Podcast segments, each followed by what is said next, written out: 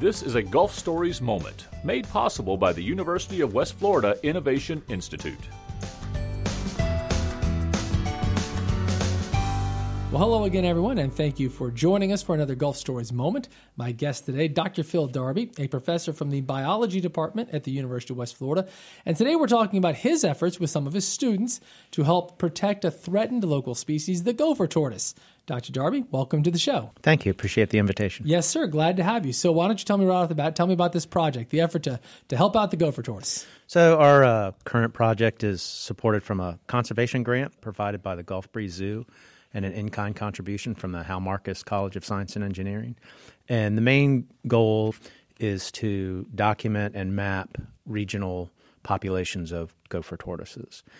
And another component of that is to hopefully we're going to get some permits to do some ecological studies of their demography, so things like survival and reproduction, and get a sense of how the populations are doing in our area. So you, you, say in our area, I mentioned right off the bat, it's local. I'm not familiar with the gopher tortoise, but maybe I've just been missing out. Is it as familiar as something for many people as, say, box turtles or sea turtles? They're definitely uh, pretty common around here. We have a good population here on campus, mm. which is one of the things that motivated students to start some projects. So actually that you bring that up, one of the big things that we're also doing as part of the grant is some public outreach and education to get the local area familiar with what this species is and how important it is. Okay, so tell me why is it important? It's important for several reasons. One, it's a, a great representative of a fire dependent pine ecosystem that used to dominate the southeast. Mm and there's a lot of restoration effort right now regarding longleaf pine habitats.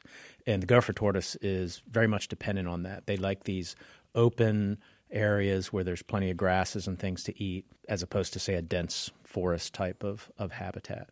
And so it's a it's a representative of a healthy hmm. ecosystem that we're working real hard to restore in this area. I, I, always appreciate the notion that students are involved in this sort of work whenever we have a guest on and talk about student research. Tell me about some of the work your students are, are getting to actually do. Yeah, this has been, uh, and to emphasize, this has been very student driven. Cool. My area of expertise has been focused more on wetlands wildlife. And because we have these gopher tortoises on campus, they attract attention, mm-hmm. especially of our, our biology and earth and environmental science students. So, uh, in coming to me, some projects have evolved over time. We did a, some telemetry work with the National Park Service to monitor the movements of relocated gopher tortoises and to do some monitoring of their burrow locations on the National Park Service property. So the reason we call them gopher tortoises is because they dig these burrows down into the earth that are sometimes as much as seven feet deep and 20 or 30 feet long. And that's where the name comes from, and it's also part of the importance of their contribution ecologically. Dr. Darby, are the uh, are the gopher tortoises protected? Are they endangered? Yes, they are protected. Um, their range includes a uh, portion of Mississippi, Alabama, Georgia, and Florida in the southeast. The portion of the population that is in western Alabama and Mississippi is federally protected as a mm-hmm. threatened species. In all the rest of their range, they are state protected as a threatened species. What are their biggest threats?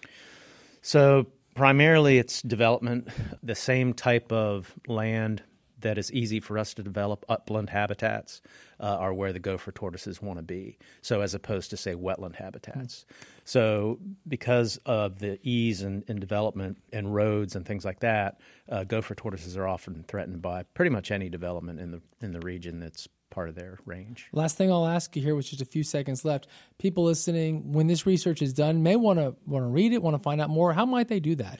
Uh, an excellent resource for information about gopher tortoises is the Florida Fish and Wildlife Conservation Commission website. It's myfwc.org, and they have tons of information about gopher tortoises. And down the road, you'll be hearing from us as we collect our data and get it out there. Certainly looking forward to it. Dr. Phil Darby, professor from the biology department at UWF, talking about his efforts around gopher tortoises, his and his students, I should say. Thank you, sir. Thank you. For more Gulf Stories moments, visit wuwf.org slash podcast or go to the podcast page of npr.org.